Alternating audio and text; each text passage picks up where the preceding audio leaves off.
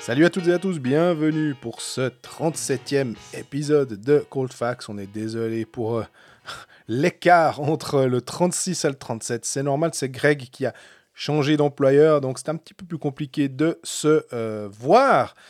Mais ça ne nous empêche pas de revenir quand même, même si c'est un peu euh, vieux presque au niveau de l'actualité, c'est une éternité, sur le sacre de Zoug qui a battu Genève 3-0 en finale. On va revenir hum, sur la performance zougoise et puis on va un petit peu regarder l'avenir du côté de Genève avec quelques signatures et euh, se poser la question de savoir ce qui va se passer euh, la saison prochaine pour le club genevois. En parlant de signatures, on va aussi revenir un petit peu sur l'actualité de ces derniers temps en National League et en Swiss League, avec plusieurs euh, annonces assez intéressantes, notamment celle de Linus Klassen à Viège.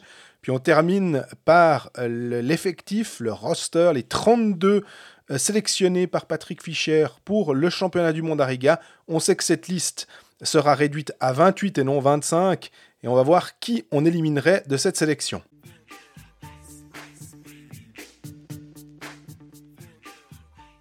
Salut Greg Salut Jean-Fred, on reprend les bonnes habitudes après une semaine off.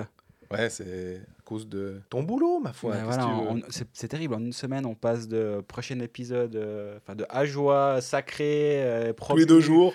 de un épisode tous les deux jours, de la finale à quatre jours après, la finale est terminée. Euh, Genève s'est fait balayer par Zug et puis nous on débarque un peu comme la grêle après la vendange. Mais c'est pas grave. On, a- on va quand même discuter un peu. On- effectivement, on va peut-être pas forcément faire euh, des heures sur cette finale parce que je pense bien que les Genevois ont pas forcément envie d'entendre euh, qu'on rabâche le fait que Zoug était vraiment très fort, que Genève s'est fait battre à la régulière.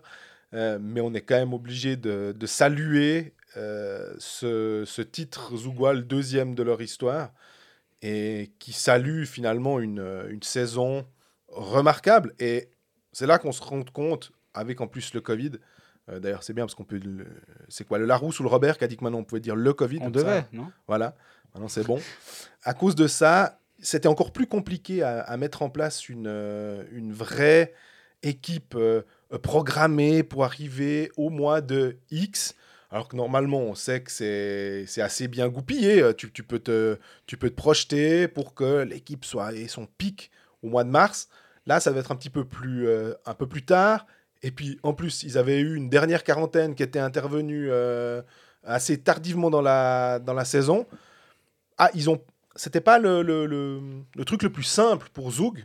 Ils ont quand même réussi à le faire de manière remarquable. Oui, et en fait, toute cette saison, j'ai quand même eu une crainte qu'on arrive au terme avec euh, un champion bancal ou euh, quelque chose de bizarre, Zouk qui tombe en quarantaine et qui se fait éliminer en quart de finale, puis du coup, tu te retrouves avec Rappersville qui passe ou j'en sais rien, puis Rappersville qui passe un deuxième tour, euh, un peu euh, comme, euh, comme le, nageur en série aux Jeux Olympiques, puis qui se retrouve en finale, puis tu sais pas comment, et puis, puis voilà, bah non, on a une saison finalement il n'y a pas d'astérisque à côté du vainqueur. C'est Zug est champion. Zug a été la meilleure équipe de très très très très loin de la saison régulière. Zug a gagné le titre. C'est complètement logique, c'est complètement mérité. Et finalement, ben, tant mieux. Ce championnat si particulier a au moins terminé sur une note, on va dire, un peu normale. une- un retour à la, normalité. La meilleure équipe de saison régulière a gagné. Et j'irai même un peu plus loin. L'équipe qui a le plus investi ces dernières années a gagné. Et finalement, on en revient à qui paye gagne dans ce championnat. C'est malheureux, hein, c'est un, peu, un peu cynique, mais on en est là. Bien sûr. Que qui paye gagne parce que qui paye depuis euh, quelques années aussi. C'était ça. Bien le, sûr. le truc, c'est pas forcément que sur la, la dernière année. euh, parce que franchement, les, les transferts sur la dernière année, c'est pas ça qui a fait la différence. Ce qui a fait la différence, euh, et je vois bien où- aussi ce, que tu veux dire. Bien sûr qu'Abdelkader et Shaw ont été très très bons, mais Giannoni et Hoffman, je pense que surtout sur la finale, ont vraiment prouvé que ces deux transferts, et c'est vrai que là aussi, t'aimes bien rappeler que quand on doit dire un gros transfert, arrêtons de chaque fois euh, citer euh, Gregory Hoffman euh, pour euh, les gros salaires et tout. Mais là, on voit que c'est utile. Euh, on on s'en fout de savoir combien il gagne finalement. Ah, alors, de- depuis euh, le, le soir du titre, euh, et quand il y avait euh, environ euh, tout Zoug qui était devant, devant la patinoire, et même les alentours, je pense qu'il y a deux, trois Lucernois qui sont venus aussi, il y avait tellement de monde, c'était absolument incroyable. Euh, là, euh, Monsieur Strebel qui, aligne les, contrats, il se dit ouais, ouais, bah, pas de problème. hein. Grégory Hoffman, il, nous a mis 6 buts en playoff, il a été incroyable. Kovar, il était incroyable. On en reparle de cette accélération de Hoffman sur le 2-1 ou bien? Ouais, pour moi, c'est le. C'est assez impressionnant parce que c'est un goal. J'ai envie de dire c'est un goal de saison régulière normalement. Tu sais, c'est un peu le highlight parce que c'est tellement difficile d'arriver à faire ça en, en playoff, qui plus est en finale, où les défenses sont vraiment euh, resserrées à mort. Et euh, ce qui est hallucinant, c'est de se dire, mais t'as combien de vitesses, Greg? T'en as une, deux, trois? Euh, En tout cas, pas une. Le mais- pauvre G. Carrère, là, il, a, il y a un train qui lui est passé à côté. Et il il sait même pas ramasser le train. Quoi. Le, le train, il, il- il est passé à côté, il a rien vu. Puis derrière, bah, Manzato. Quand tu as Hoffman qui arrive tellement vite sur toi, ça doit être horrible. Que, que faire? Est-ce que tu as le temps d'esquisser quoi que ce soit? Ben non. Puis il a des mains qui sont qui sont tellement il a des tellement bonnes mains il a pas juste un gros shoot Greg Hoffman c'est beaucoup plus que ça et là on l'a remarqué sur cette action en, en 4 secondes J'ai beaucoup aimé la- la- l'analyse de, de Geoffrey Vauclair sur le plateau des Pécalistes. Il se trouve que ben, j'y étais. On y sera lundi les, deux. Donc euh, là, on pourra rediscuter de ça. Mais c'était très drôle. Il a montré qu'il y avait une erreur de Richard qui ne prend pas tout de suite son Gregory Hoffman en train de partir. Mais aussi parce qu'il voit que Le Coultre et Carrère sont derrière. euh, en couverture. Carrère à la ligne bleue doit se retourner. Il fait son pivot. Il n'est pas en pleine accélération alors que Hoffman arrive déjà avec des premiers coups de patin rageurs. Et puis le Coultre, au lieu de venir fermer et de revenir sur l'intérieur pour essayer de le bloquer, il hésite un peu. Et en fait, c'est une conjonction de trois gaillards qui se regardent un petit peu trop, mais l'espace de, je sais pas, une demi-seconde. Et en fait, chaque demi-seconde qui de, de à se dire oui non fait que Hoffman se rapproche de plus en plus de son puck et après euh, après en une demi seconde il a déjà marqué en fait c'est non mais c'était tu clignes des yeux, il a, il a- le, le puck est au fond alors que le- le- la seconde d'avant il était encore devant son gardien. Non, c'était incroyable. Je me suis demandé d'ailleurs si ce but-là, parce que pour moi, c'est c'est l'action qui euh, détermine un peu le, le- le- sort de cette finale, et puis du coup, euh, enfin, le sort de ce match et le sort de cette finale. Il marque 16, 16 ou 18 secondes après euh, le, le- le 3 à 1. Ça, c'est le 2 à 1. Il y avait Kovar qui avait écopé 10 minutes en fin de, de deuxième période. Il Oui. était encore, euh, je crois, sur le banc. Donc, c'était pas un, un euh, 100%. C'était un, un Zoug sans Kovar. Ça change quand même un petit peu. Et que là, j'ai l'impression que c'est le coup de massue, en fait. C'est l'avion de chasse, mais le, il te met le... J'ai croisé au match de numéro 3 de la finale un, on va dire un observateur très averti du hockey suisse, euh, dirigeant de club, à la deuxième pause. Donc on, remet dans, on remet dans le contexte. Genève vient d'égaliser. Tu dis ah Genève euh, est en vie, euh, Kovar est sur le banc. T'avais presque l'impression qu'il pouvait se passer quelque chose. Tout à fait. Cette personne m'a dit Genève a plus de jambes, Genève va exploser dans le troisième tiers, tu verras, c'est écrit. J'étais là, Ouais, quand même, t'es un petit peu sévère. euh, moi, je crois pas. Il dit Tu verras, ils, sont, ils sont au bout. Ils, ne peuvent plus et ils vont exploser. Zug joue constamment à quatre lignes. Zug est beaucoup trop tranquille. Ils peuvent pas perdre ce match. Je l'ai recroisé à la fin. J'ai dit Ok, ben, il y en a un des deux qui connaît bien son truc. Et, et finalement. Oui, Zug a joué tous les deux jours et on parlait avant la finale du petit temps de repos supplémentaire de Genève qui pouvait peut-être faire la différence. Euh, ah, quand même, Zug a dû, dû s'employer un petit peu plus contre Rappersville, un petit peu plus contre Berne. Et au bout du compte, oui, mais tous les soirs, Zug joue moins et tire moins sur ses premières lignes, tire moins sur ses leaders que, que n'importe qui. Et j'ai mis sur Twitter le soir du match le- le- les time on ice de la finale sur les deux premières rencontres. C'était saisissant de voir qu'il y avait quasi aucun Zougois dans le, dans le top 15. Quoi. Il y avait juste euh, Diaz, sauf erreur, euh, qui était assez haut, Alatalo. En général, ils sont à 20 minutes, Diaz et ça. Alatalo, quoi. Et t'as un Hoffman qui est à 18 minutes. Tu m'étonnes qu'il a les jambes fraîches pour, euh, pour mettre tout le monde dans le vent euh, à la 45e quand il, est, quand il a joué 12-13 minutes jusqu'ici. Forcément, ça aide. Je dis pas que c'est ce qui fait toute la différence, mais ça peut aider à faire la différence. Et, et à la fin, ben, de pouvoir compter sur quatre lignes. Quand tu as quatrième ligne, tu as Senteler, tu as Bachhoffner, tu as des joueurs comme ça.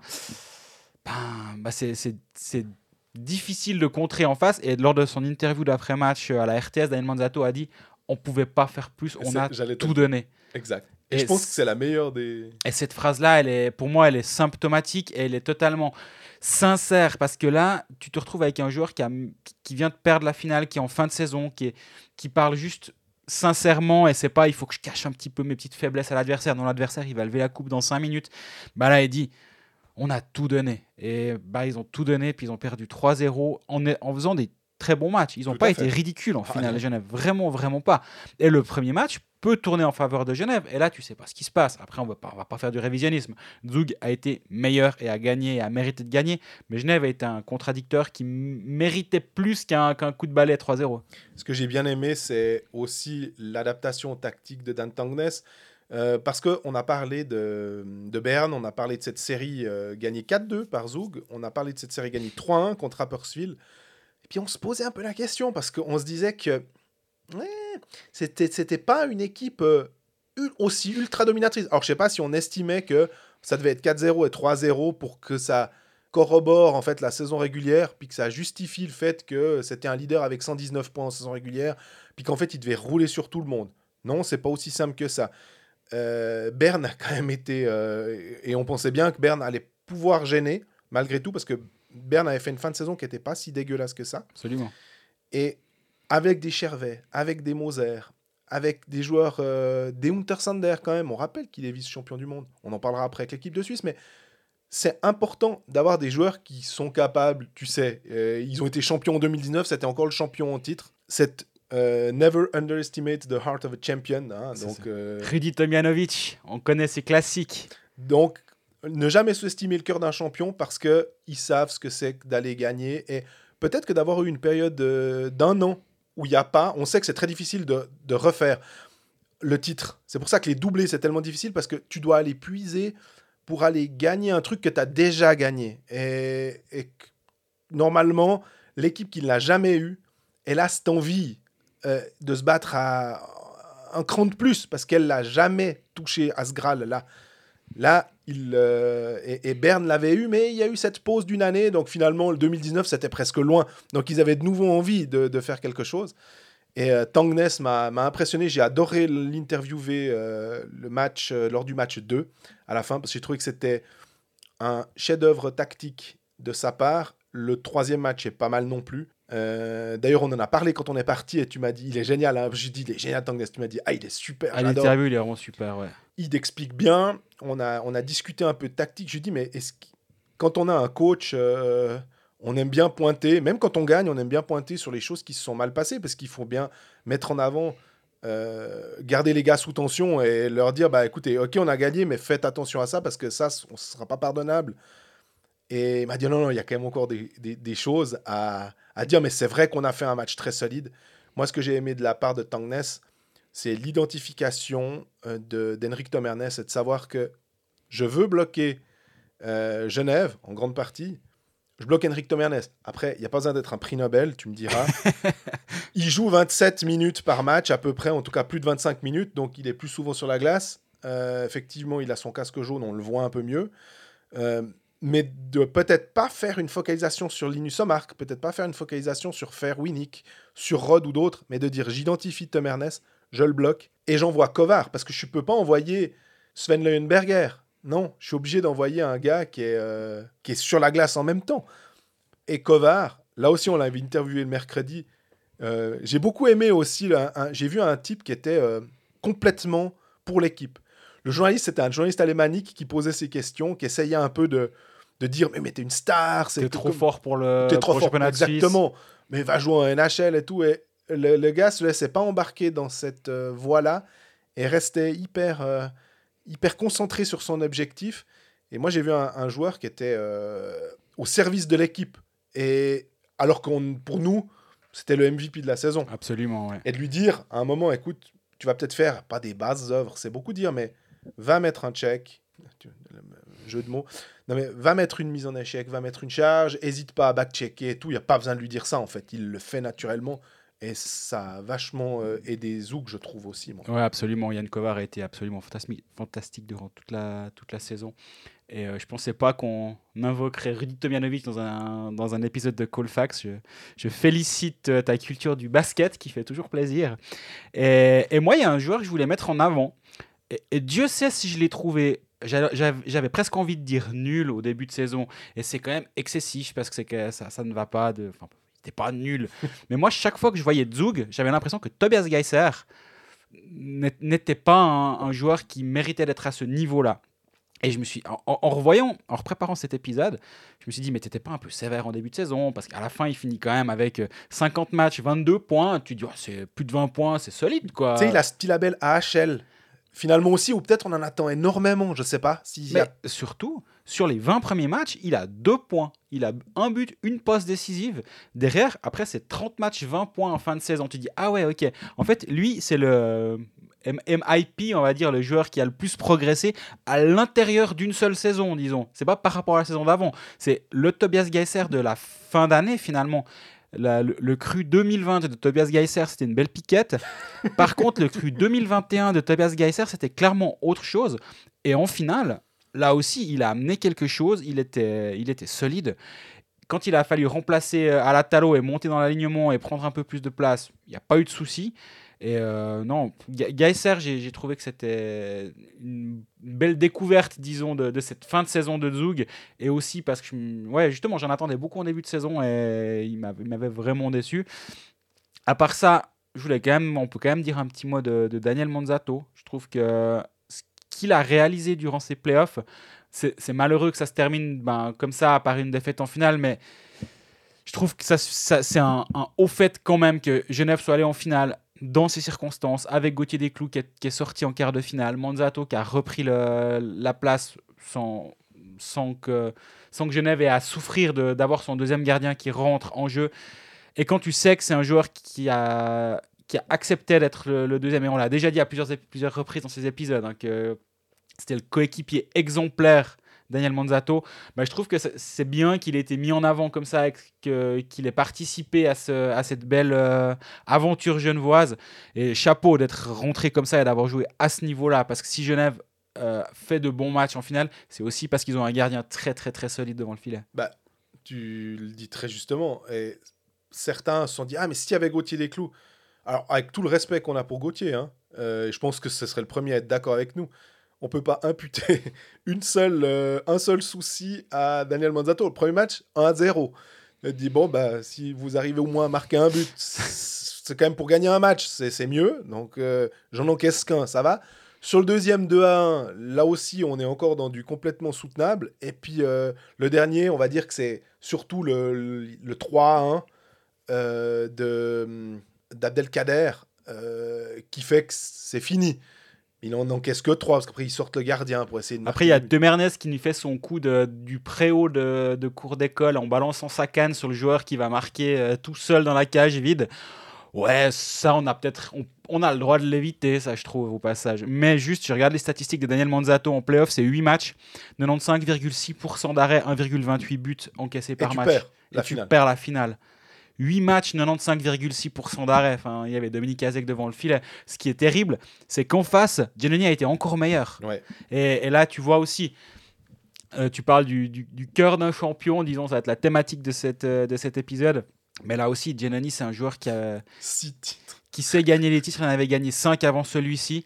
Et il sait se sublimer au moment où il le faut. Et- ça casse un peu la théorie.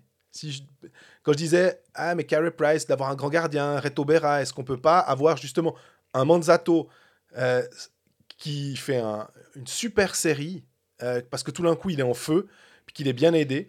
Est-ce que si les, les attaquants genevois et si le système genevois avait été un peu plus efficace, finalement, c'est peut-être Manzato qui aurait levé la coupe dans l'absolu et que c'est pas un joueur qui te coûte aussi cher qu'un Genoni et finalement est-ce que ça doit pas te pousser certains clubs à se dire est-ce qu'on a vraiment misé à fond sur un premier gardien et puis euh, mettre beaucoup d'argent? Il se Mhm. trouve qu'au final, oui, puisque Genoni a été exceptionnel, aussi parce que la défense de Zoug, et tu l'as mentionné, euh, ça aide peut-être euh, quand même d'avoir Diaz à la Ouais, je, parlais des statistiques de, de Giannoni, c'est 13 matchs de playoff, 1,78 buts encaissés, 93,6% d'arrêt. Les playoffs d'avant avec Berne, donc 19, quand Berne va au bout aussi, c'est 18 matchs, 1,66 buts encaissés, 94,6% d'arrêt. C'est tellement fort. Et la saison d'avant, 93% d'arrêt. Saison d'avant, 94,9% d'arrêt. Avant, à Davos, 92,7. Avant, 94,3. C'est juste un monstre. Et au moment où tu alignes les. Pas les zéros, parce qu'ils n'ont pas mis des zéros de plus que la concurrence pour engager Giannini, mais au moment où tu sors le chèque, tu sais le chéquier et tu, tu sais pourquoi tu vas engager Giannini parce que tu sais que tu as un gardien qui a 93% d'arrêt durant les séries. Et si tu as des attaquants qui sont pas trop manches, bah, tu as une chance de gagner tous les soirs parce que Giannini va te laisser dans le match tous les soirs. Et c'est exactement ce qui s'est passé là. Il y a encore juste, je pense, un, un aspect qu'on peut aborder, que j'ai beaucoup aimé, c'est. Et j'étais pas vendu à ça à la base, c'est les signatures de Shore et d'Abdelkader. Parce que les gars qui arrivent en cours de saison, des fois, euh, on sait qu'ils viennent des fois pour se maintenir un peu en forme. Tu sais jamais trop l'état d'esprit dans lequel ils vont se trouver. Il faut se fondre dans le moule, il faut s'intégrer à un collectif. Visiblement, Zoug intègre bien euh, les joueurs qui, qui viennent. Il y avait eu McLeod au début, euh, qui avait été prêté par euh, Edmonton, puis qui finalement est reparti. Bah, mine de rien, ça, ça- ça crée un petit, euh, un petit changement. Il faut, il faut qu'il y ait une acclimatation qui doit se faire avec certains joueurs. Il y avait Torel qui était le, le- souvent qui a été le, le joueur qui est resté dans les tribunes en surnuméraire. J'ai oublié l'existence de Eric Torres. Ouais, mais terrible. a raison parce que en fait ça devenait tellement évident que c'était euh, Klingberg, Kovar, Abdelkader et Shore que Torel, euh, bon bah c'est vraiment s'il fallait, s'il y avait un blessé, comme il n'y en a pas eu à peu près, ou un suspendu, ben voilà. Et Abdelkader, qui est le, la- le, le check sur euh, Tom Ernest est spectaculaire, mais je trouve que là aussi, il marque, on vise le joueur étoile, ou celui, et euh, on fait une charge complètement euh, Licite. exactement. Il part les, les patins en l'air. euh, derrière la bande, elle est impressionnante. Ça fait les highlights. Mais elle marque l'état d'esprit zougois et de dire ben voilà, on a pris Abdelkader. Abdelkader, il s'est mis au service de l'équipe. Il vient faire une déviation. Il vient. Alors, la litanie du là où ça fait mal, mais c'est vrai, en fait. C'est un peu les déviations de Simeone que tu vas dans le slot. Pendant les playoffs, c'est le goal de Hoffman, c'est une anomalie. Normalement, ça doit, on doit pas avoir trop des goals comme ça. On doit avoir des goals où on pioche, comme le goal d'Hoffman où il s'y reprend à trois fois. On doit avoir des goals euh, de Simeone et d'Abdelkader avec des petites déviations. On doit avoir le goal de Tom Ernest, un shoot à la bleue, du trafic, et puis finalement ça passe. C'est ça les goals de playoff, normalement. Et pas. euh, et, Abdelkader, là, il a amené euh, quelque chose d'a- d'assez fou, je trouve, sans faire finalement beaucoup de vagues. Et là, tu t'as donné aussi un nom qui me tient un peu à cœur dans ce podcast tout à l'heure, c'est Karl Klingberg. Et là aussi, Dieu sait si j'aime ce joueur. Il y en a deux, trois dans le championnat. Je sais que c'est des- c'est un peu des marottes, mais Karl Klingberg, moi, c'est un joueur que chaque fois que je vois Zug, je trouve qu'il fait des choses qui, qui sont justes. Et on rappelle que sur les 11 premiers matchs de championnat, Klingberg, c'est zéro but, zéro passe décisive. Ça, c'est le hockey manager qui parle. Il était descendu à 1 à Hockey Manager. À 1, Karl Klingberg. C'est incroyable. Il fallait tous le prendre et on l'avait tous on l'avait dit que ce serait peut-être pas con de le prendre. Bah, il, a- il- il te joue euh, jusqu'au bout, Karl Klingberg. Puis en, en playoff, il met euh, 13 matchs, 10 points. Euh, sur la fin de saison régulière, c'est 39 matchs, 39 points. Après ce- ses premiers euh, 11 matchs où il était encore euh, sous les cocotiers, j'imagine. Et, et qu'est-ce qu'il est fort, qu'est-ce qu'il a un impact partout sur la glace. Il va tout le temps, justement. Alors, tu parlais d'aller là où ça fait mal. Lui, ça lui fait pas peur. Non. Et le- le lendemain de la, victoire de Zug, j'ai écrit euh, à des personnes dans la ligue en disant on m'explique pourquoi Karl Klingberg, Klingberg a toujours pas de, contrat pour la saison prochaine. C'est une anomalie. On m'a dit psychologiquement, il faut quand même se farcir, le bonhomme. Mais oui, il est, incroyable, mais tout le monde n'accepterait pas de, de l'avoir dans le vestiaire. Moi, j'ai absolument zéro antenne du côté de Zug pour avoir des, un avis sur, sur lui. Chose est-il que Zug, visiblement, là où va le resigner, non, là, resigner, ça a été annoncé, sauf erreur. Dit, je sais plus maintenant. Où va, là, en tout cas, selon Watson, sauf erreur, euh, euh, va être euh, prolongé. Voilà, t'as un mec d'un mètre 91 qui fait euh, près de 100 kilos, qui, qui est rapide, qui ose aller euh, mettre la tête devant le but s'il faut. Ben, Qui dit Kartoffelsalade qui euh, braille Kartoffelsalade, on n'a toujours pas compris cette blague, mais on ne doit pas être assez suisse-allemand pour la comprendre, j'imagine. Donc oui, bah, c'est complètement mérité pour lui, et moi je suis hyper content en fait, parce que ce joueur, je, je l'aime bien, j'ai- j'aime bien sa tronche, je crois, ou je sais pas, je sais pas ce qui se passe, mais j'aime bien Karl Klingberg, donc ça me ça m'a fait assez plaisir. Peut-être aussi que si ça se trouve, euh, Doug mise sur euh, la venue de Jon Klingberg, euh, son, son frangin à l'avenir, si- s'il le garde encore un peu sous le coude quand il rentrera de NHL. Ouais, il- c'est assez solide. hein. Bah, je sais. Je- Mais par contre, alors Zoug, ça tombe bien. Euh, je voulais peut-être en parler après sur les transferts, mais autant en parler maintenant. C'est Christian Juice. Le... Bah, D'ailleurs, c'est toi qui avais sorti euh, l'info comme quoi, euh, se- selon tes sources, il allait à Zoug et c'est confirmé. Un joueur, euh, on va dire format NHL. euh, on est on n'est pas loin de- du format NHL. Euh, Moi, on me dit qu'il va être, qu'il est beaucoup trop fort pour venir jouer en Suisse. ouais. Ce qui est hallucinant, c'est que Zug va avoir une meilleure défense l'année prochaine en perdant Diaz et Alatalo, si ça se trouve. Ouais, alors, parce qu'il y a Geiser qui peuvent perdre aussi, hein, visiblement. Alors ça, c'est autre chose. Ouais, je parce suis que d'accord. euh, forcément que Hershey, là, il n'avait pas non plus envie de faire comme Damien Ria et de, de jouer d'abord et de partir ensuite. Non, il a décidé de rester, peut-être d'un commun accord avec euh, Washington, sans doute. Je crois qu'il était vraiment prêté. Il faudra voir, parce que vu la fin de saison et le, le- le- ce que tu as, les louanges que tu as tressées à, à, à Tobias Geiser, ça va être euh, difficile, parce qu'on a, on a Sami Kreis, on a, on a Juice, déjà pas mal, Il y a Niklas Hansen qui est censé débarquer de Ruglet. voilà. Et, lui aussi, c'est un défenseur qui, a un demi-point par match en SHL, qui a une expérience en Amérique du Nord, qui a une expérience euh, un, petit peu de, de, de hockey international, mais il n'a jamais fait championnat du monde avec la Suède. Mais c'est lui aussi a l'air assez solide. Mais, mais Juice, c'est un autre niveau. C'est quand même un défenseur qui a vraiment goûté à la NHL. Oui. Et, et lui, s'il débarque en Suisse, euh, parce que y a- je ne sais pas s'il y a une clause euh, en cas de signature en Amérique du Nord ou pas le, le concernant. Ça, j'avoue que je ne sais vraiment pas. Ouais, il a, il a fini la saison euh, avec Détroit. Il a 36 matchs, 11 points en NHL. Mine de rien, un tiers de points par match, euh, c'est pas si mal Pour un défenseur, ouais. pour un défenseur. Ouais. Donc euh, ouais, là aussi, bon, on, parlait, on parlait en rigolant de hockey manager juste avant. Bah, là aussi, je pense que premier nom sur la feuille, c'est euh, Christian Juice. Ouais, faut- faudra voir, parce que Zug, à part ça, pour la saison prochaine, euh, si Hoffman part, Geiser, on a dit Diaz à la Talo, il y a des bonnes signatures. Herzog, Souris. Il y a des bonnes signatures, mais est-ce que ça compense vraiment ces départs-là? Je sais pas. C'est à voir. euh, Mais je pense que Zug, quand même, sera un petit peu affaibli. Ça va être difficile de. Bah, ce qui est dingue, c'est qu'ils pourront remplacer Gregory Hoffman par un étranger. Ouais. Et donc, ils pourront jouer à 5 étrangers, 2 derrière, 3 devant, dont Kovar, dont Juice, euh, qui sont probables. Enfin, Kovar, ben voilà, on sait, c'est le MVP. Tu peux remplacer euh, Gregory Hoffman par un, par un joueur étranger, et ça, ça peut faire la différence. Parce que tu remplaces euh, Geiser par Sami Kreis, je suis d'accord, c'est pas le même niveau. Tu Même si Kreis a de l'expérience, donc. Euh, Non, non, Tout à fait. Puis, bah, t'as ouais, as Herzog et, et Souris qui débarquent. Ça, ça va quand même être solide, je me fais pas trop de soucis.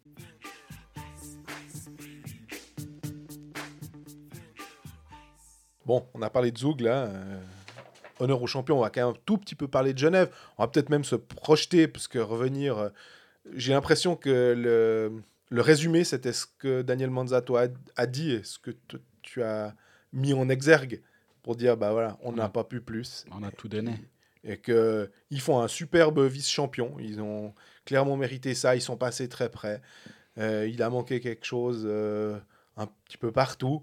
Et puis, euh, si on regarde la, la saison prochaine, je pense que Genève va annoncer ou a déjà annoncé des signatures, mais Alors, il faut savoir, le making-of, on enregistre ça jeudi matin, on le diffuse vendredi à 17h. Donc, entre-temps, euh, c'est censé être annoncé de ce qu'on avait lu dans la tribune de Genève, notamment, qu'il exactement. devait annoncer jeudi.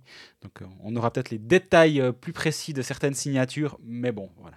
Mais il y a aussi, alors déjà, euh, rendons à César ce qui appartient à Greg, euh, Enzo Guébet. J'avoue que c'est peut-être pas la signature la plus sexy, euh, mais il partira, hein, je ne mets pas le conditionnel, à Zurich. Euh, je trouve que c'est intelligent de la part de, de ce joueur, c'est intelligent de la part des, des Zurich Lions d'avoir identifié ce défenseur-là en se disant qu'il avait le potentiel.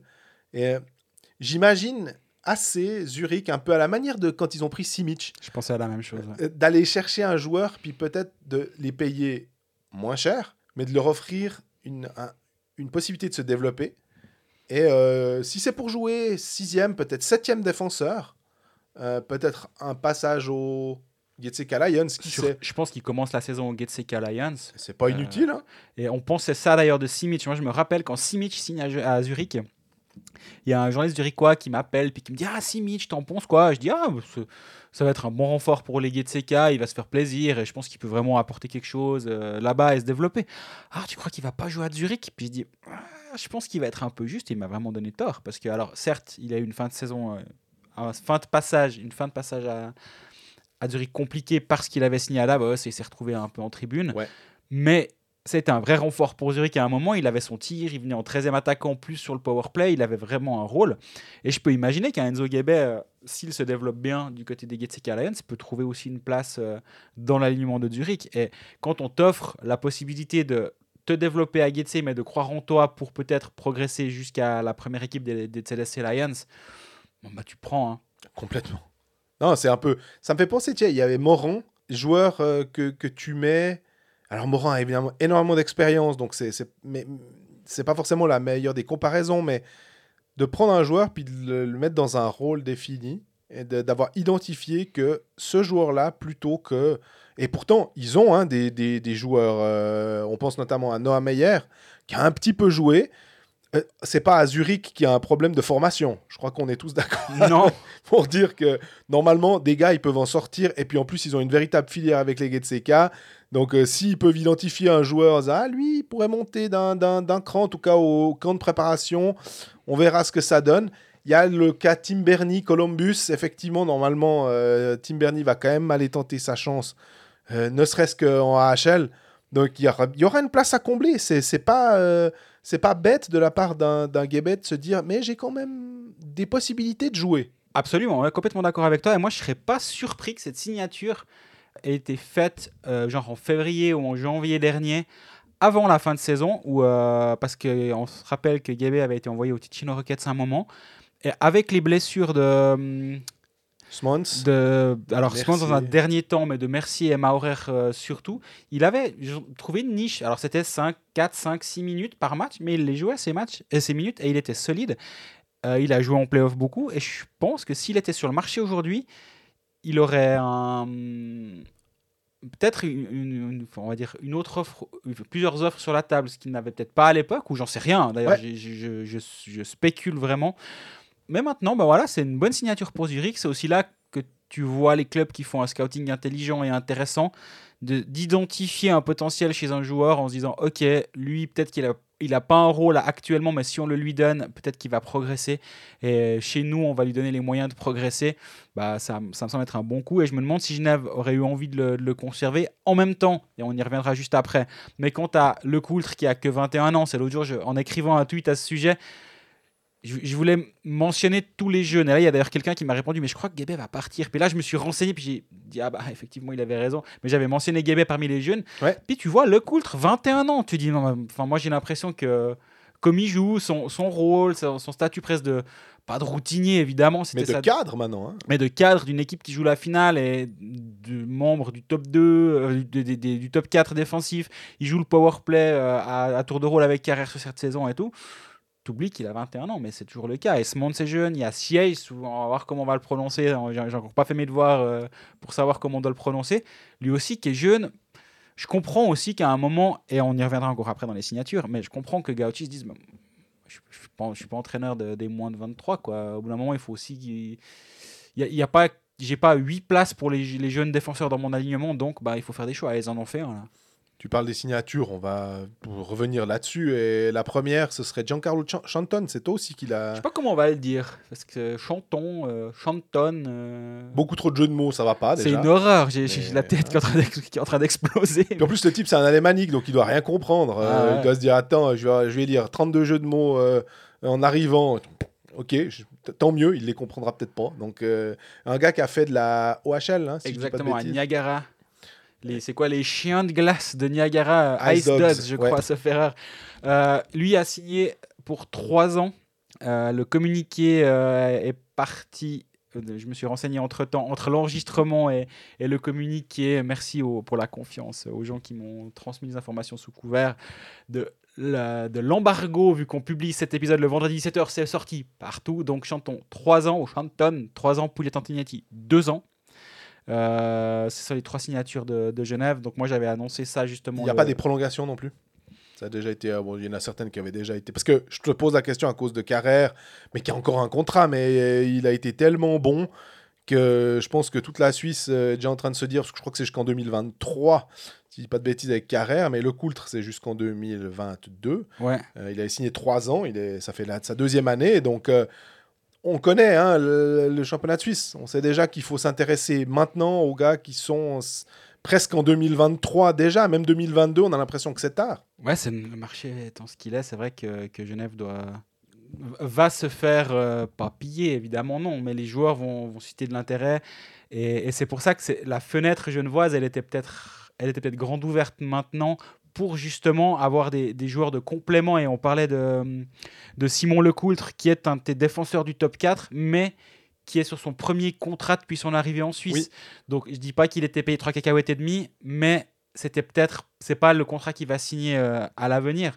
Donc c'est ces pièces-là qui te permettent justement d'avoir de mettre de l'argent ailleurs dans d'autres joueurs, de potentiellement faire le transfert pour Joël Vermine en te disant ok ben vu que nos nos défenseurs euh, Carrère Lecoultre sont encore euh, à des contrats corrects, on peut investir un peu plus sur d'autres joueurs. Et que tu gardes Vermine pendant un moment, et après, quand il faut re-signer Carrière le Cool, tu ne peux en signer qu'un des deux, parce que tu estimes que bah, tu vas prendre un jeune pour combler, euh, ou tu espères un développement d'un de tes, tes joueurs. C'est ça qui est assez intéressant. Le Coultre, finalement, en réfléchissant trois secondes, je le compare un petit peu, et un petit peu, hein, à, à ce qu'on a vu avec Dominique Egli.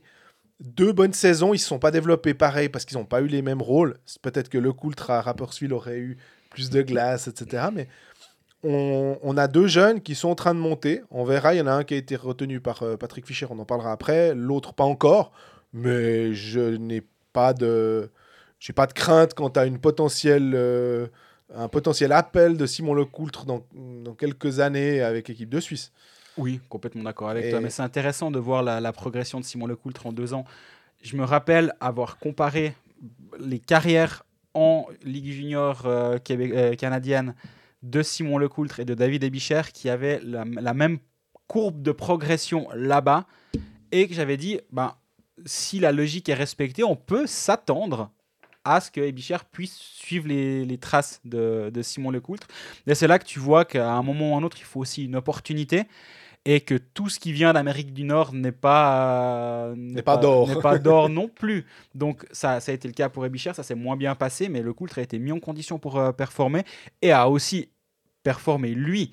Pas se mettre en condition, c'est une bonne chose, mais c'est bien joli, mais il faut aussi après livrer sur la glace. Et euh, bah voilà, c'est c'est intéressant de voir que la bête comparaison statistique, là, bah, elle, était, elle était erronée parce que la, elle était erronée. En tout cas, elle s'est pas concrétisée sur la glace pour la première saison des Bichères à Fribourg. Ça va quand même être intéressant de le voir à Rapperswil sur cette deuxième saison. Peut-être qu'on en parlera un petit peu plus tard dans les news de la ligue. Et tu as mentionné Antonietti et Pouliot, deux ans. Euh, Ils, ont, ils ont signé euh, l'espoir d'avoir Pouliot le Suisse pour deux ans. ah ouais. En fait, c'est ça. Tu... Bien, Bien a eu pendant cinq ans euh, Pouliot, le Canadien. Pouliot et l'espoir d'avoir Pouliot le Suisse pendant euh, je dis cinq ans à la louche. Euh, maintenant, c'est Genève qui aura pendant deux ans l'espoir d'avoir euh, Marc-Antoine Pouliot comme joueur suisse. C'est beau, hein, ça, ça me- Ah ouais, mais alors s'il devient suisse, ça veut dire que Genève pourra engager un étranger supplémentaire. hein. Oui, ouais, effectivement. Ouais. Bien nous l'a dit aussi pendant toutes ces années. Donc euh, oui, c'est vrai. S'il devient suisse, euh, ben, ouais, on verra. D'ailleurs, il signe souvent des contrats d'un an, hein, ces, ces dernières années. Et puis là, deux ans. Donc, tu as l'impression que est-ce que l'effort financier fait parce qu'il ne va pas en rajeunissant Euh, L'effort euh, financier dans le sens euh, deux ans de contrat, c'est une sorte de sécurité pour, euh, pour Marc-Antoine Pouliot. Je pense aussi quoi, ça, ça a dû jouer un rôle. Et j'ai dit 5 ans, ça fait 4 ans et demi. Il est parti, il a, il a joué 4 Ouais. saisons complètes, plus une demi-saison après le patin gate de la saison 2016-2017 à Fribourg. Pouliot, c'est quand même 43 matchs, 32 points, une quinzaine de buts. Il a tout le temps plus de 10 buts en saison. Il va très très probablement, enfin plus que probablement, il remplace Eric Fer qui, qui est en fin de carrière. Ouais. Du côté de Genève. Donc, dans ton, dans ton rôle de, on va dire, centre numéro 3, avec, euh, avec Winnick, Richard, Pouliot et Berton comme ligne de centre, ouais, tu tu peux déjà gentiment euh, voir euh, l'avenir. Et si euh, avec avec optimisme on va dire. Et si en plus il devient suisse et là tu peux peut-être engager un étranger supplémentaire bah, voilà on y vient à cet espoir là mais peut-être que ça va arriver cette saison j'en sais rien si les services de naturalisation vont enfin se réveiller ou si à Genève c'est plus facile qu'à Berne. Honnêtement. En général, à Genève c'est rarement plus facile qu'ailleurs. Il, me semble aussi, tu as raison, que dès qu'il faut. Euh, il va être, il va être euh, il est engageable dès demain. Enfin, si euh, la demande arrive temps, et puis c'est toujours un bordel. Mais. Hum, j'avoue que je me suis pas renseigné sur le cas Pouliot, qu'est-ce qui coince? On m'a dit que c'était une question de papier à Fribourg, qu'il y avait des années, qui n'avaient pas été comptées. je sais honnêtement pas. Je, je crois que j'avais, j'avais même pas envie de, perdre de l'énergie parce que finalement on n'en sait rien, rien trop. Mais toujours est-il que sur la glace, et considérons-le comme un étranger, parce que c'est ce qui sera le cas euh, au début, début septembre. D'ailleurs, c'est quoi 7 septembre J'ai appris la reprise. C'est tôt, hein bah, Jeux Olympiques. Jeux Olympiques, Et euh, comme centre numéro 3, il va remplacer Fer. Ben, Fer a fait une très belle saison. Fer a fait des playoffs qui m'ont un peu plus déçu. Mais, mais c'est à 35 ans, il a encore probablement une ou deux belles années devant lui, euh, Marc-Antoine Pouliot une ou deux, il a signé deux. Très bien. Et puis Antonietti en quatrième bloc. Je pense qu'avec Berton, euh, ça va être euh, une ligne qui va être chiante à jouer. Alors, exactement. Euh, je pense que c'est un petit peu aussi ce qui pouvait manquer à cette équipe de Genève. C'est cette profondeur sur la quatrième ligne. C'est ces joueurs, on va dire, de, devoir ou de rôle, ou tu peux les appeler comme tu veux. Mais alors, on s'est quand même retrouvé avec un, un Genève Servette qui a joué avec Patry, Arnaud Montandon sur une quatrième ligne, un match de finale, puis tu dis ah, Arnaud Montandon, c'est quand même un peu light pour, euh, pour jouer euh, de nombreuses minutes à ce niveau-là de la compétition. Oui. Tu sais qu'un Antonietti, même s'il était très peu euh, utilisé du côté des années, à mon avis, un peu sous-utilisé justement par rapport à ce qu'il peut apporter sur la glace, sur, sur, des, sur des 7, 8, 9, 10 minutes, dont deux de box-play, où lui, il a une particularité, c'est qu'il il encaisse quasi jamais en box-play, ce joueur. C'est dingue. Il, pas, mais pas, pas c'est pas que lui, hein, mais il est, il est précieux dans ce, dans ce rôle-là, on va dire, d'emmerdeur. Mhm. Et Berton l'est tout autant. Et je me dis que si tu as une quatrième ligne qui, qui, apporte un petit, peu, un petit quelque chose, ça, va, ça ne va faire que bonifier euh, les, les, trois premières lignes. On parlait avant de, de la fatigue physique genevoise sur la fin de saison a fortiori sur les matchs de, finale contre Zug, où Zug a pu jouer à quatre lignes. Alors certes, la ligne Senteler, Bachhoffner, euh, Leonberger, c'est pas elle qui faisait la différence, euh, ils marquaient pas but sur but, mais par contre, ils étaient capables de prendre les 10 minutes qui font que Hoffman va jouer avec 18 minutes par match. Et ça va faire la différence. Et je pense que ça, c'est une signature qui va être très intéressante.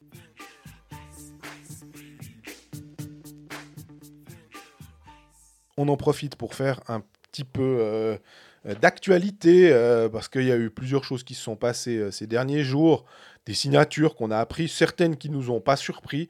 Si je dis Alatalo, Guerra et Turkauf à, à Lugano, quoique, j'allais te dire Alatalo, Guerra, on savait, Turkauf, bah, j'ai été surpris. Ouais, pareil. le 4 ans pour Alatalo, 3 ans et 3 ans pour Guerra Turkauf. 4 ans Alatalo, on sent que c'est le contrat le, le, le, contrat solide là, c'est le gros contrat. Je pense qu'ils ont dû mettre euh, le paquet. Je me réjouis de voir ce que ça va donner avec Chris Maxurley, mais alors s'il y a bien un joueur où je me dis il va se fondre dans n'importe quel système, il va être fiable défensivement, il peut amener offensivement, c'est bien euh, Santeri Alatalo. Je sais pas ce que tu en penses, mais alors. Euh, ouais, ouais, Alatalo, il fait, il fait de, bons, de bons playoffs, il fait une belle saison, il, est, il fait jamais vraiment de bruit ce joueur. Et euh, d'ailleurs, bah, la seule fois où il a fait un peu de bruit, c'est cette charge sur euh, Temernes qui lui a valu deux matchs de suspension. D'ailleurs, il, il, ratera le match du 7 septembre de Lugano, c'est terrible. Mais, euh, mais à part ça, ouais, c'est une belle signature. finalement, il remplace pas pas forcément qualitativement, mais il remplace Team Heed. Oui. Et du coup, ça permet de pouvoir jouer avec quatre attaquants étrangers si tu remplaces Team Heed par, euh, par Santeri. Et, ou pas, si tu veux engager un défenseur étranger supplémentaire. Ça, j'en sais rien ce qui, ce qui est prévu du côté de Lugano actuellement. Parce que ben voilà, il, moi, il, il m'avait pas impressionné. Sur son passage euh, à Zug avant de, de se blesser, euh, il était prêté par Columbus. Il fait 22 matchs, 5 points. Mais voilà, on, c'est quand même un joueur qui, bah, qui est toujours en, progression, on va dire. C'est ça.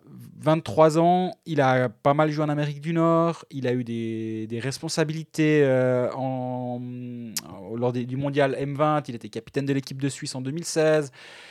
Je pense qu'il y a beaucoup de choses positives chez ce joueur. toujours est-il que je suis un peu déçu qu'il abandonne déjà. Tu me diras déjà, il est parti a de nombreuses années en WHL, il n'a jamais rejoué en Suisse. Et là, tu sens qu'il y, a- il y a un peu l'horloge, euh, pas, pas l'horloge biologique, mais il y a l'horloge dans un coin de sa tête qui lui dit écoute, là, tu as 23 ans. Oui, peut-être qu'il y a moyen de faire son trou en Amérique du Nord.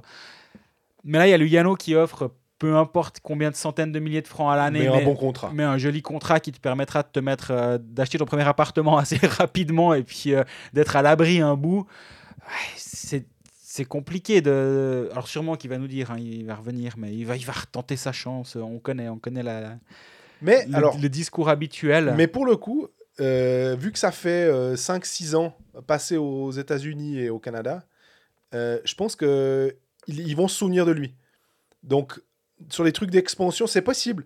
Tout d'un coup, tu as besoin d'un- bonhomme euh, assez habile sur une quatrième ligne, mais voilà, on sait jamais. En tout cas, on a vu Pius Souter qui était allé, hein, qui avait fait les juniors. On, on a vu des exemples de joueurs qui sont allés, qui sont euh, quand ils étaient jeunes, qui ont pu retraverser après. Ça existe. C'est pas garanti. ouais alors l'exemple Pius Souter moi je le trouve quand même sacrément différent de celui de, de Calvin Turkov parce que Pius Souter il fait ses deux saisons de OHL et il revient en Suisse en tant que joueur. Finalement, c'est un peu comme Simon Lecoultre en un sens. Il joue son, Oui. sa, ligue canadienne, puis après, enfin, junior canadienne, puis après il revient. Lui, il a quand même tenté de faire son trou en AHL. Il a une saison complète à Cleveland, après il en a une deuxième, après il va à Columbus jouer trois matchs, il, est renvoyé à Cleveland. Il a déjà été trimballé d'une ligue à l'autre, puis il s'est dit ouais, bon, mais est-ce que vraiment je vais y arriver? Donc il abandonne. Souter, il a jamais abandonné. Il a poursuivi sa, sa formation Ouais. et sa progression en Suisse. Je les comparerai pas à ce niveau-là, mais en tout cas, Calvin Turkov en Suisse, je pense qu'il va, il va de toute façon encore progresser. À 23 ans, il a encore une belle marge. Euh, donc c'est une jolie signature, ouais, je suis d'accord. Et bon, Chris Maxorley, bah, ça a été annoncé entre temps aussi, vu que au dernier épisode, c'était encore une rumeur euh, plus que forte. Et puis, euh, la mère à Rapperswil. la mère, mine de rien. Albrecht, la mère. On commence à avoir des joueurs qui ont un certain pédigré. C'est pas forcément des rejects, comme on aimait bien euh, dire euh, avec euh, Rapperswil, en disant qu'ils avaient réussi à, à prendre les gars qui avaient besoin d'une seconde chance. Là, la mère, c'est un joueur établi, euh, c'est un vétéran. Mhm. Ça, ça amène quelque chose de, de positif. Il faudra voir avec Edlund comme coach ce que ça va donner, puisque ça permet aussi de dire que Tomlinson a signé à Cloton. Euh, J'aime bien cette signature de, de Tomlinson à Cloton. Ce qui Il veut veut nous dire- monter tous les clubs de Ligue B en, Ouais, en National League, celui-ci, quoi. Après, il part. Après, il dit bon, il faut... qui, qui veut monter? Holton, Sierre, Viège. Ok, j'arrive, je vous fais monter. Non, mais c'est c'est assez fou de, de, de, de voir. Il aura des moyens aussi.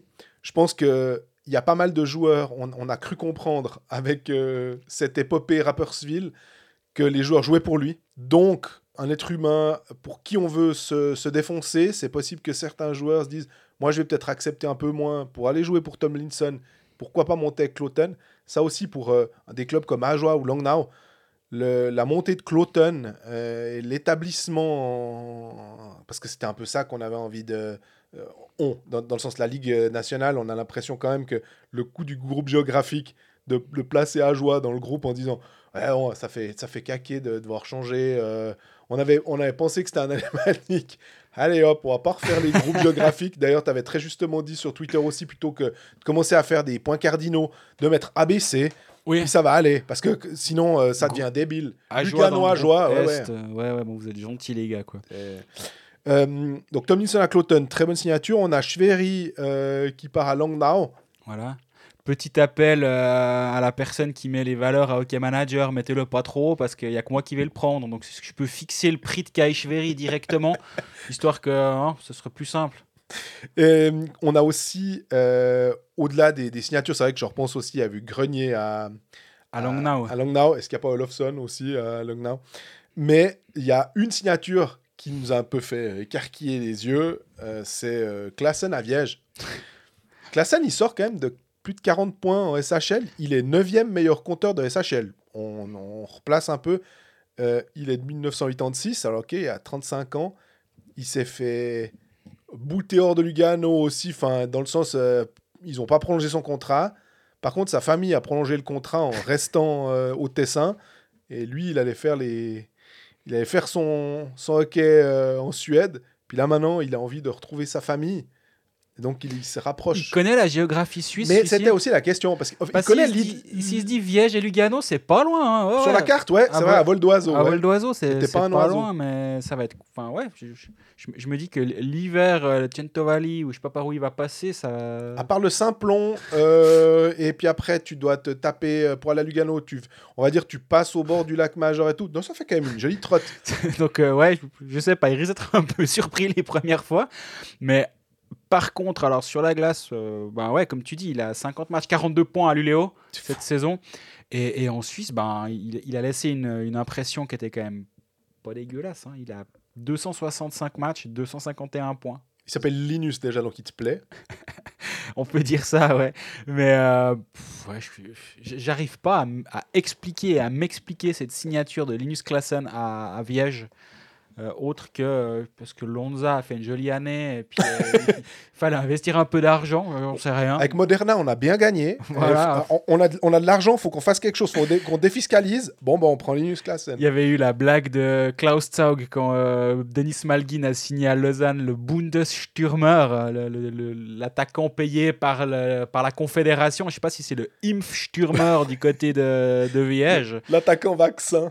Exactement. Je sais pas, mais à Lugano, il était quand même considéré comme euh, un soliste sur la glace. Quand il va jouer avec des joueurs, bah, sans faire injure à quiconque du côté de, de Viège, mais ça va être compliqué de suivre. C'est Kasparov qui a trois coups d'avance sur toi. Si toi, t'en es toujours à te dire, euh, j'apprends les règles, comment on bouge mon pion. Peut-être qu'il va s'embêter, Linus, euh, Linus euh, Klassen. Et je pourrais m'imaginer qu'il s'embête. Et ça, c'est le seul point où je me dis, ça peut ne pas marcher. C'est si, si il, il rage, quoi, il se dit non, mais attendez, je, je fais quoi ici? Je, me- je, je me rendais pas compte en fait que la deuxième division suisse c'est ça. Et... Mais sinon, bah, c'est un transfert incroyable. Il peut finir la saison à 80 Avec deux- points. hein, Ouais, ou- deux points par match, sans aucun voire, problème. Voire plus, effectivement, et être à deux points par match.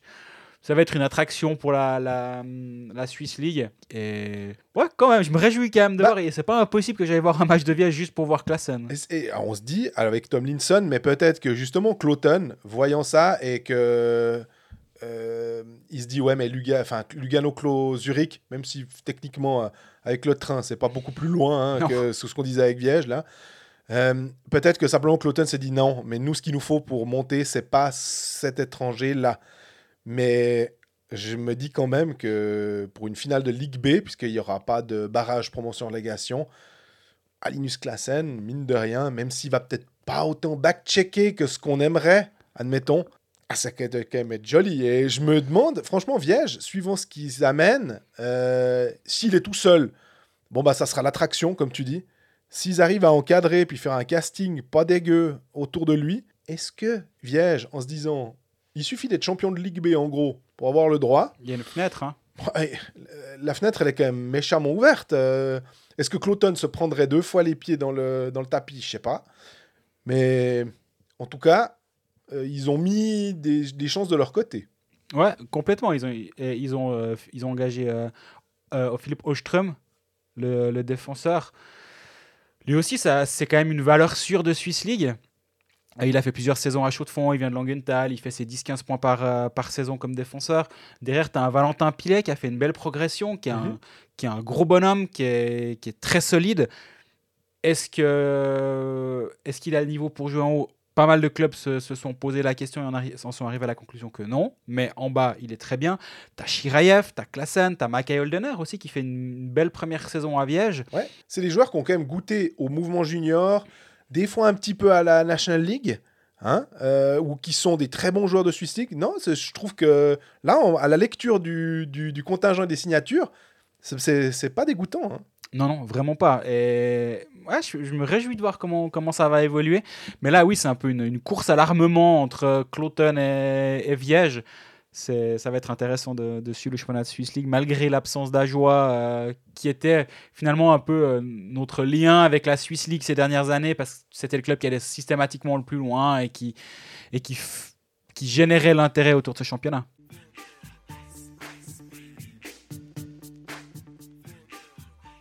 On finit cet épisode avec euh, un petit passage par l'équipe de Suisse quand même, parce que je t'avoue que dès qu'on parle de l'équipe de Suisse, ça me fait un, pas un petit pincement au cœur, mais ça me rappelle 2018 euh, quand on a commencé, puis qu'on était dans cet appartement à Copenhague, à se dire, oulala, on a dépassé euh, les 15 minutes, il faut absolument qu'on boucle parce que c'est trop long. Puis là, on en est à des, à des 1 heure sans, sans, sans, sans, euh, sourciller.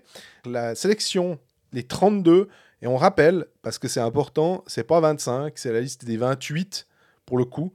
À cause du Covid, ils ont élargi, c'est un petit peu la même chose que pour le foot, si je dis pas de bêtises, c'est 26 au lieu de 23, euh, pour pouvoir euh, avoir un peu plus de, je sais pas, de chair à canon, mais de, joueurs à disposition. Je suis pas sûr que ça change grand chose s'il n'y a, y a pas de, soucis physiques. On a un peu l'habitude que les gars tournent des fois même avec 10, euh, qu'est-ce qu'on va dire, 20 euh, joueurs pour pas les inscrire et comme ça avoir le droit d'inscrire euh, des, renforts. On avait vu justement au, à Copenhague avec Yosi Fiala qui était arrivé et, certains joueurs, il y avait eu Dave Souter, il y avait eu Sigenthaler, il y avait eu Baptiste Berger, des joueurs qui avaient quasi pas joué en fait pour laisser la place au cas où.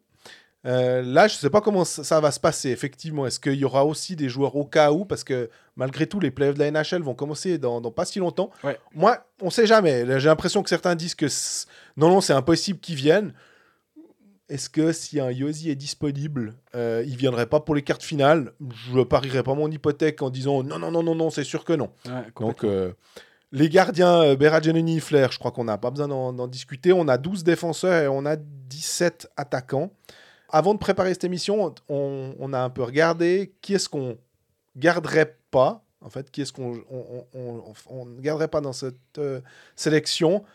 Toi, tu as presque fait une liste d'un, pas de 28, hein, mais de. Tu en enlevais 7, c'est juste, de joueurs de champ? Oui. Ce qui faisait que ça fait. Euh, sur 32, bah, ça, fait, ça serait une liste de 25. Exactement, en gardant trois places pour les Niederreiter et compagnie, ou pas, ou en laissant des joueurs de piquet, ouais. en les prenant, mais en les laissant de piquet. Alors, on, ma foi, ça va être un peu une l'Italie non, mais à la Talo. On, les fait pas tous, ou bien Bah, tu, il faut quand même le faire. Oh là là. Euh, à la Talo Diaz, on en a parlé avant avec Zug. Euh, Egli, Fora, Frick, Geiser, Eldner, Leffel, Yanis Moser, Mirko Müller, Sigenthaler et Hunter Sander. Ça en fait 12. Si droitier, si gaucher, tu gardes. Euh, tu enlèves qui? Pour moi, Eldner est le premier que j'enlève. mm Egli est le second que j'enlève. Et j'hésite entre Geiser et Leffel. Et Geiser est le troisième que j'enlève. Ouais, c'est drôle parce que j'étais pas loin. Je me suis posé la question pour Sigenthaler parce que il est, c'est un joueur de NHL, mais justement des fois, on, avait vu avec Lucas Biza quand tu es habitué sur les petites glaces, tout d'un coup tu l'as joué sur une grande glace.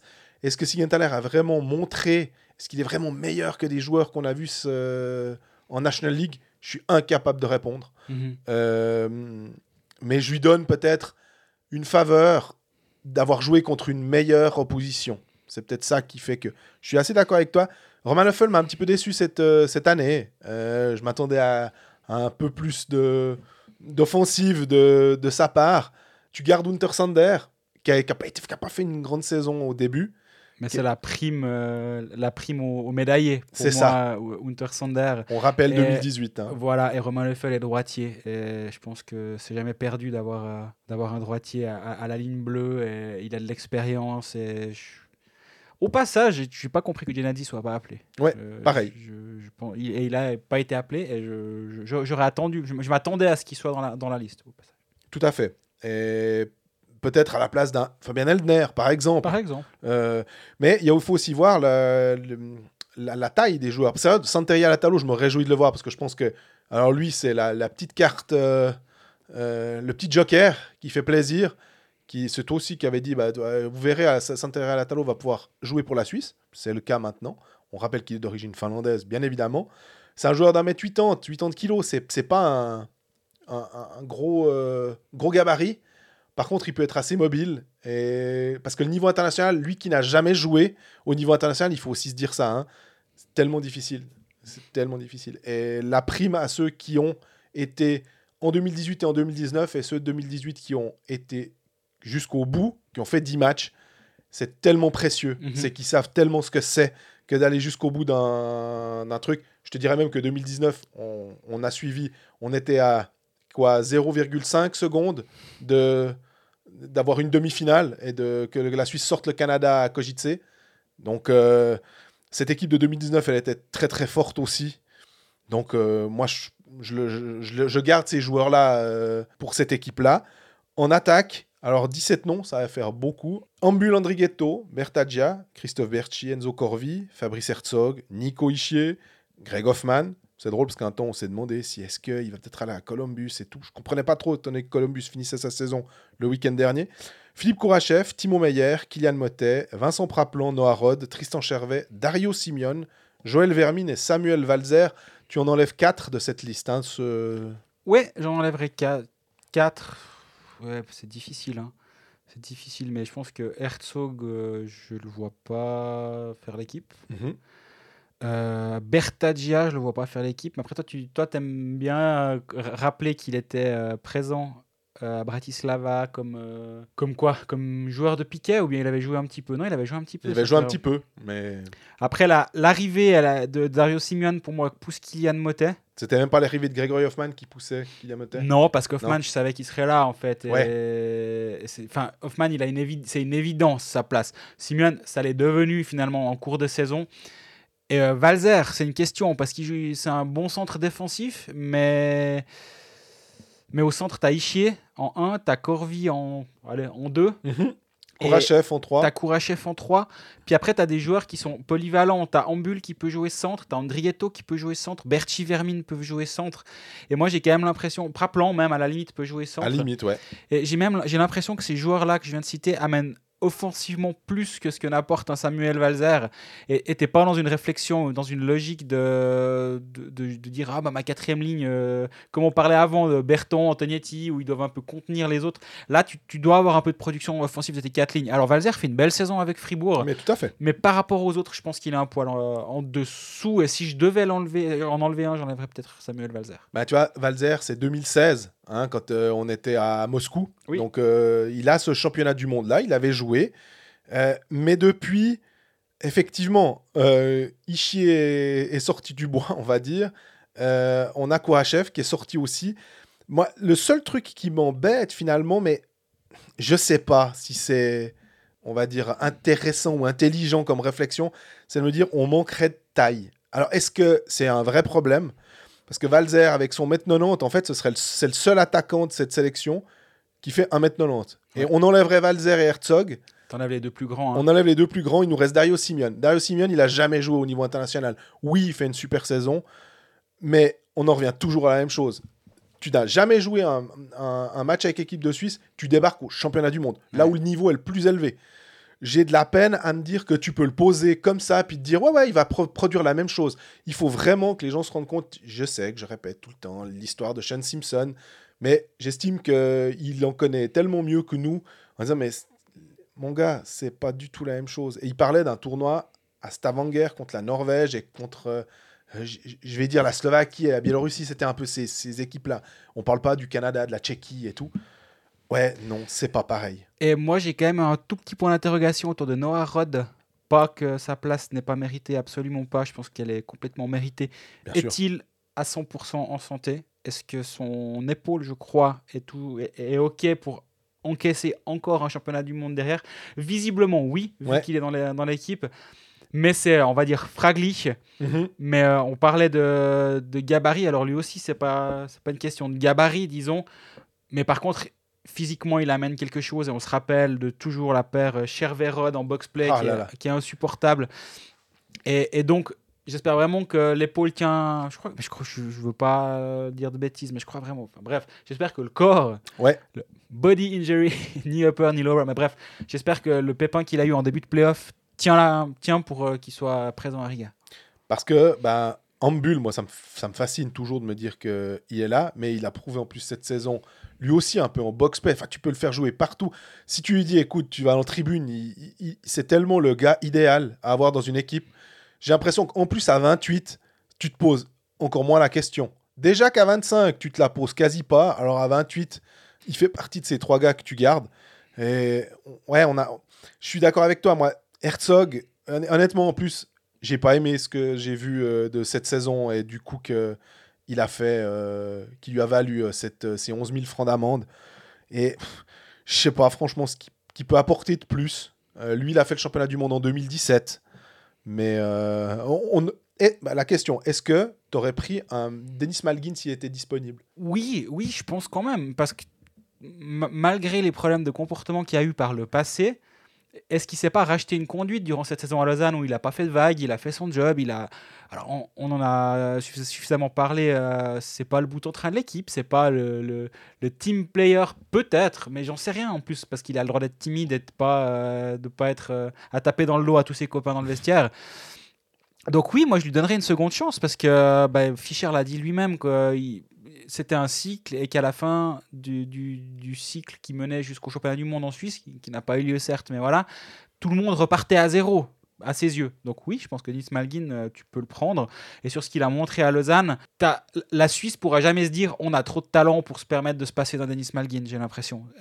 Et, et donc oui, je pense que moi je l'aurais pris. Ok. Non, je réfléchis parce que tu dis trop de talent, d'accord. Mais comme on a, s'il n'y a pas Ishier et tout, je me dis Ishier, euh, tu as ton centre numéro 1, Corvi, il n'est pas dénué de talent.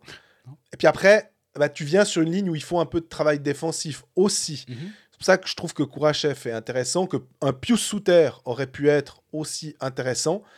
Et est-ce que finalement Malgui n'est pas euh, victime, serait- on n'aurait pas été victime de la présence de Nico Ishier C'est un peu ce que. Je suis d'accord. Après, tu peux voir les choses hein, différemment. Alors oui, Ishii est le centre numéro 1, certes, mais c'est un centre qui est solide défensivement. Oui, oui. Corvi, c'est un centre qui est solide défensivement.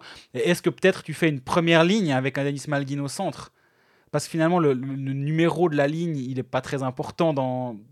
c'est- dans le, c'est pour faire le, comment dire, le graphique sur Instagram que l'équipe va publier quelle est la ligne numéro 1, 2, 3 ou 4. Tout à fait. Mais dans les faits, c'est une question de match-up et contre qui pourrait peut-être matcher une ligne très, à fort potentiel offensif avec Denis Malguin au centre et peut-être du coup euh, les autres avec euh, Ishii et Corvi euh, jouer contre des, des lignes plus fortes offensivement adverses et les contenir. Moi, je pourrais tout à fait l'imaginer en tout cas. Et bon, en plus, il est droitier, Oui. ce qui ne gâche rien parce que il y a plus de gauchers que de droitiers dans cette équipe. Et ceux qu'on a enlevés en plus, euh, ou qu'on aurait tendance à enlever, c'est tous des droitiers. Donc, euh, tous des gauchers, pardon. Tous des gauchers, Donc, non, et, je me réjouis de voir aussi quand même les, les NHLers. Ishii qui n'a pas connu une saison vierge de blessures. Du coup, est-ce qu'il va être assez frais? Euh, Normalement, son corps, voilà, il, il devrait être pas mal. Euh, Timo Meyer, qui n'a pas une saison fantastique à San José, c'est clair. Et puis euh, Kourachev, qui par contre, alors lui m'avait surpris, et je le répète encore, je pensais pas qu'il ferait l'équipe à Chicago. Finalement, il a fait quasiment l'entier de la saison là. Dommage qu'on n'ait pas Pius Souter, c'est Ouais. clair. Euh, mais parce que vient pas parce qu'il va renégocier son contrat. C'est ça. euh, il n'a pas de contrat et c'est complètement logique. ça maintenant, je pense qu'on l'a intégré en fait. C'est un truc, des fois, on comprenait pas. Puis j'ai l'impression que c'était un peu tu, tu sais, on on- on- on n'allait pas le dire. Puis on comprenait pas, on disait mais pourquoi machin, il est pas venu? Puis que maintenant, on a intégré le fait que est-ce que celui-là, il a un contrat, on peut déjà dire il va se faire éliminer. Dejan Kukan, je crois que c'est un peu euh, la même chose. Si je dis pas de bêtises. Et lui aussi, il était un petit peu euh, problématique pour, Oui. euh, aux yeux de Patrick Fischer. Est-ce que Dean Koukan Mais lui, il a encore un contrat. C'est possible. Il avait encore. signé trois ans, si je ne me trompe pas, euh, la saison passée. Ou- Mais je crois qu'il a dit qu'il là il voulait pas venir même s'il avait il, il était potentiellement sélectionné parce qu'avec Columbus en tout cas ils sont pas en, en playoff donc il y aurait eu aucun Ouais, il a encore une année de contrat. Ouais. Il, a une- il a un contrat jusqu'en 2021-2022, Dean Koukan. Et tu dis Dean j'ai dit Dean je, je sais jamais si euh, on- comment on doit le dire donc Je euh, pense qu'on va dire Dean. voilà on va dire Dean Euh, donc on a fait le tour c'est très bien Bah oui, écoute, euh, premier match euh, de l'équipe de Suisse, euh, 22 22. Contre. les Tchèques Donc voilà, d'ici là, bah, on va essayer de faire des épisodes de, de Colfax pour euh, le- l'envers du décor. Euh, on ne sera pas présent sur place pour la première fois depuis la création de Colfax. Pour la pas très simple et par contre bonne raison que aucune interview n'est possible sur site euh, avec les gens, ce qui est quand même un petit peu la raison d'être de faire du journalisme et d'être présent, c'est de parler aux gens et de pas juste des- de voir des matchs.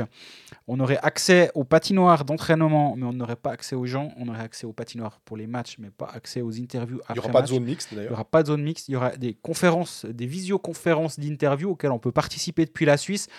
Je suis un, ayatollah du, reportage et de la présence journaliste sur le terrain, parce que je pense que c'est là qu'on fait notre métier le mieux possible et euh, du mieux.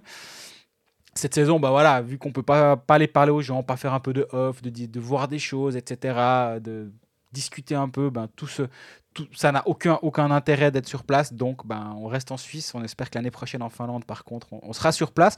Mais on va quand même essayer de faire vivre ce championnat du monde un peu particulier depuis la Suisse.